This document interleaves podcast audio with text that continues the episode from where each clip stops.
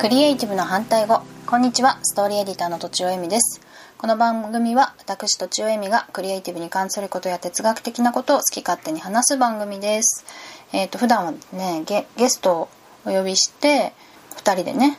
いろんなことを話しているっていう番組をやっておりますが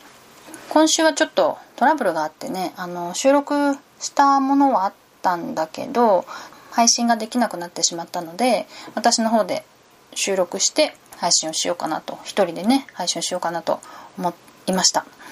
こんなことをね手軽にできるのもポッドキャストの良さだなと思っております。で私ラジオトークで一人喋りを結構やってて5分ぐらいで喋っているのでそれとちょっと似たような感じに、ね、なってしまうかもしれず両方聞いてくださってる方にはね申し訳ないなと思うんだけどでもまあちょっとねこっちは長いのでそれでちょっと違う感じにできたらいいなと思ってます、えー、どんなことを話そうかなと思った時に、まあ、アウトプットのことを話そうかなと思ったんだけど私は、まあ、アウトプット、まあ、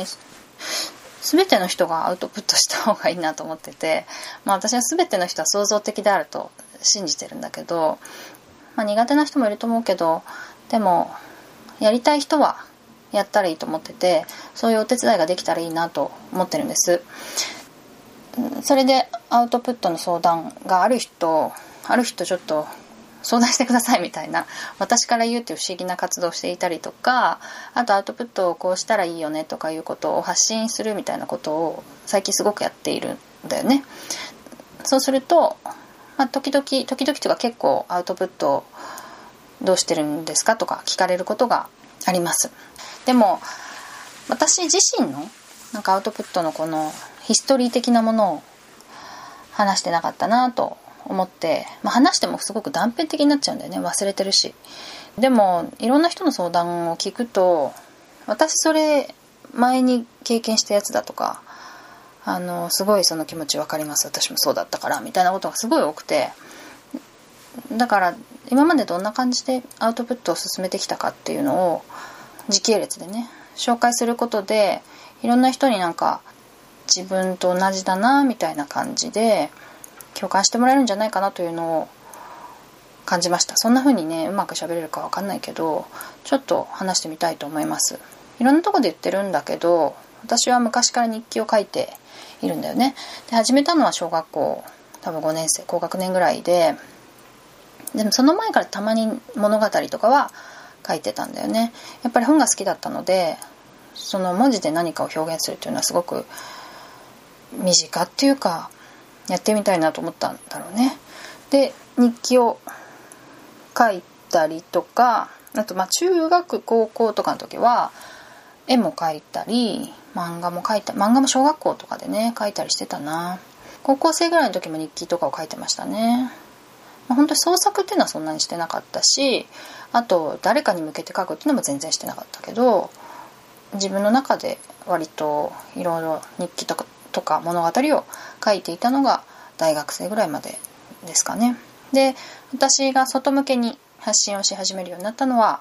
2000年。2000年っていうのはもう社会人になってんだけどで社会人になって数年経ってパソコンを買って一番最初にやったのがホームページを作ること。もう多分ね作りたくて作りたくてしょうがなかった。っていうか。でホームページを作って何をするかってことだよね。でも多分自分を表現したかったんだと思うんだけど日記を書いたり毎日こうホームページビルダー的なソフトでテキストを書いてアップロードボタンを押してやってたっていう。まあだからローカルで一度作ってからそれをサーバーに同期するっていうのを毎日やってた。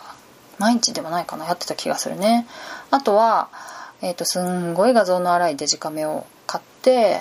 それでお弁当を毎日作ってたからお弁当を取ってそれもアップしたりしてたね。あとはちょっとポエムみたいなのを書いたりとかイラストも描いたりとかして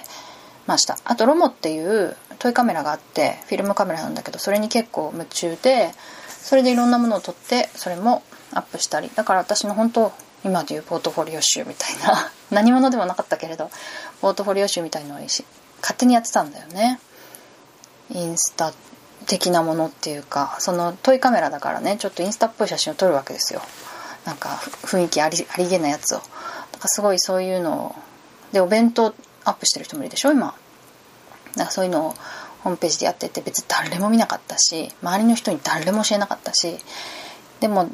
でもなんかホームページの知らない人とのコミュニティに入って見てもらうみたいなことをやっていたんだよね。その気持ち分かる人は結構多いんじゃないかな。なんか知らない人に見てもらいたいけど身近な人には見られたくないみたいな感じですよ。でその時はエンジニアだったけど2004年の9月に会社を辞めたんだよね。ハワイに行こうと思って、まあ、フローずっとやってたのでハワイに行こうと思ってあそうホームページを作ったのはもうちょっと前でブログを始めたのが2001年か。それでブログでこうブログサービスっていうのが生まれたからそれで、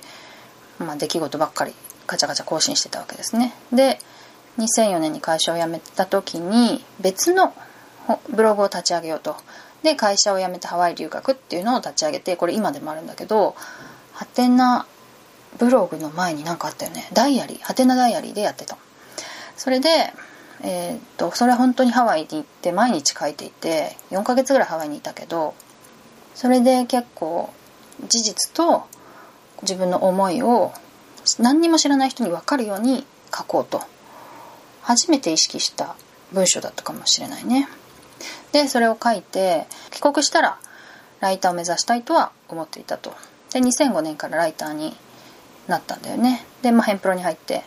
でその時もねライターになった時に驚きが多かったからこれはもう後でなったら忘れてしまうと思ってえっと、今はもうないんだけどその時もブログを立ち上げました。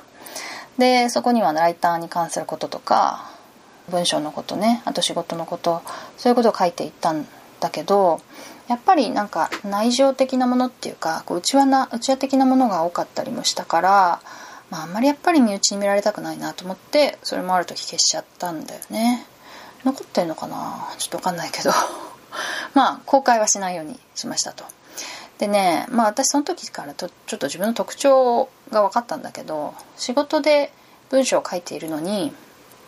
プライベートでも役に立たないことをブログに書いてしまうっていう。結構あのライターさんでもブログ書いてる人多かったんだけどでもやっぱ自分の仕事のことを書くんだよね。自分の専門性をこうアピールするためだったりとかそういうために書く人が多くて私はそうじゃないことをひたすら書いていてなんだかなと思っていたんだけどうん、そういうふうになってしまうってことだねであとはねまあこれも良かったなと思ってるんだけど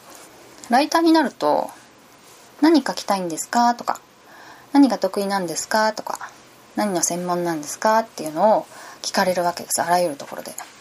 まあその時はデジタル系とかガジェット系とか書いてたけど何か好きなんですか？とか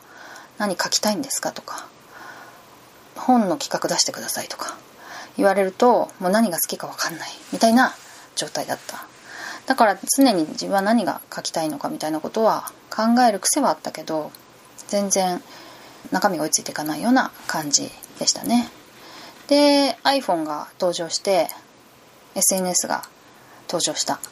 で私は iPhone をすぐに買って Twitter をすぐに始めて、まあ、Facebook とかインスタもかなり初期から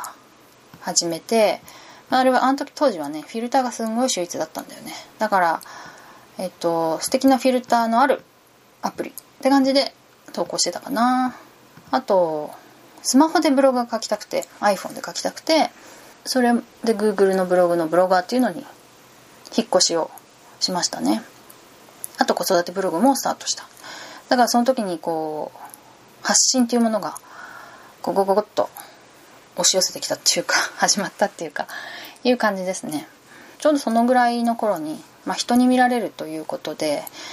ブログの方もね事実から考えを書くようになってきたんだよね。なんか事実を書くよりも出来事を書くよりも今私が何を考えているのかっていうのを書くようになってきてブロガーの途中で考えを書くようになったのが2011年頃なんだけどなんかその時に仕事で技術はどんどん上がるけれども書きたいことを書かなくちゃダメだっていうふうにブログに書いていたのが残っててさっき見たんだけどね。なるほどなと。そんなことを私が思っていたんだなという感じがしますけれども。それで書きたいことを考えとかを書くようになってだんだん多分自分を客観的に見られるようになってきた、客観視フェーズっていうんですかね。で 逆あのリアルでもそんな風に思えてきて自分って人からこう見られているなとか例えばもうちょっとなんかコンサバの方が似合うのではないかとかそれまでなんか好きなジーンズとかばっか履いてたんだけどコンサバの方が似合うのではとか髪型可愛くしたらかなりあの何かがアップするのではないかとか笑った方がいいんじゃないかとかあとは実は人が好きで人と仲良くなりたいと思ってるんじゃないかなんか強そうなふりしてるけどみたいなことがだんだん分かってきただよね。それはアウトプットのせいもあるしなんかそれ以外のこともいろいろあるんだと思うけどそういうフェーズに入ってきたわけですね。SNS を始めた頃は全然匿名だったし顔もなんかヒゲメガネみたいなアイコンにしててそれは iPhone のアプリでなんか作ったね。ヒゲメガネのこうアイコンで男性と思われたりなんかもしてました。本当に本当にちょっとずつ見バレをさせていったわけね。でもともとやっぱりセキュリティっていうかそういう意識はまあまああったので全世界に対して発信していいこと悪いことみたいな感じでちゃんと選別して発信はしていたから、まあ、途中で顔顔を出しにしても一応大丈夫だったんだけど最初はなんかムッとした写真ムッと写真かなんていうの？あんまり顔がこう分かんないぼやけてるような写真にしててあとはちょっと笑ってないけど自分的にはイケてると思ってる写真にしてその後にちょっと笑ってる写真にしてなんかいまいちだよって言われてめちゃくちゃ笑ってる写真にしてみたいな感じで変えていきました。で今のあの外でね公園ですごい笑ってる写真っていうのを撮ってもらってそれに変えてからはねフォロワーが増えると。いう現象が起こった。まあ顔写真のせいなのか何かは分かりませんが多分それぐらいから増えてきましたね。えっ、ー、と時期的にはあ2016年に自分のホームページを作った。最初は WIX で作ってそれでなんかでももうちょっとこうしたいなっていうのが出てきたので途中からドメインちゃんとドメインを取ってワードプレスで作ったんだよね。作りました。うん。同じ頃にブロガーでやってた Google のねブロガーというサービスでやってたブログをもう少し見てもらいたいと思ってハテナブログに引っ越したんです。ハテナブログもねそんなにも今となっては見られないけれど当時はまあいけてたっていう感じだよね。多分ちょっと前ぐらいからノートのアカウントは取っていてまあもうブログ増やしてもなと思ってたんだけどそこは誰かのために書こうと。人の役に立つこととかまあ、読まれる前提で書こうというふうに意識をしています。ハテナブログはね、まあ、もう独り言っていうふうにこう上の方に書いてあるので独り言なんだけどでもやっぱり誰かになんか読みたい人がいるかもしれないけどそういう人には読んでほしいみたいなちょっとこう何て言うのかなこもりがちなブログですねそういう感じでいろいろ増えていってノートは、まあ、やっぱり読んでくれる人が多かったりするしあとはね不登校のノートの記事がバズったのをきっかけに、まあ、ちょっと何百人とか一気に Twitter のフォロワーが増えたこともありますね。全体ザラーっと ザラーっと言うとそんな感じでだから私も最初顔写真も本名も全然出せなかったし自分のことも書けなかったしなんか思いも全然書けなくてちょっとずつちょっとずつ、うん、思ってることを書こうかなとか弱みを出してみようかなとかまあ、いろんな人に背中を押されながら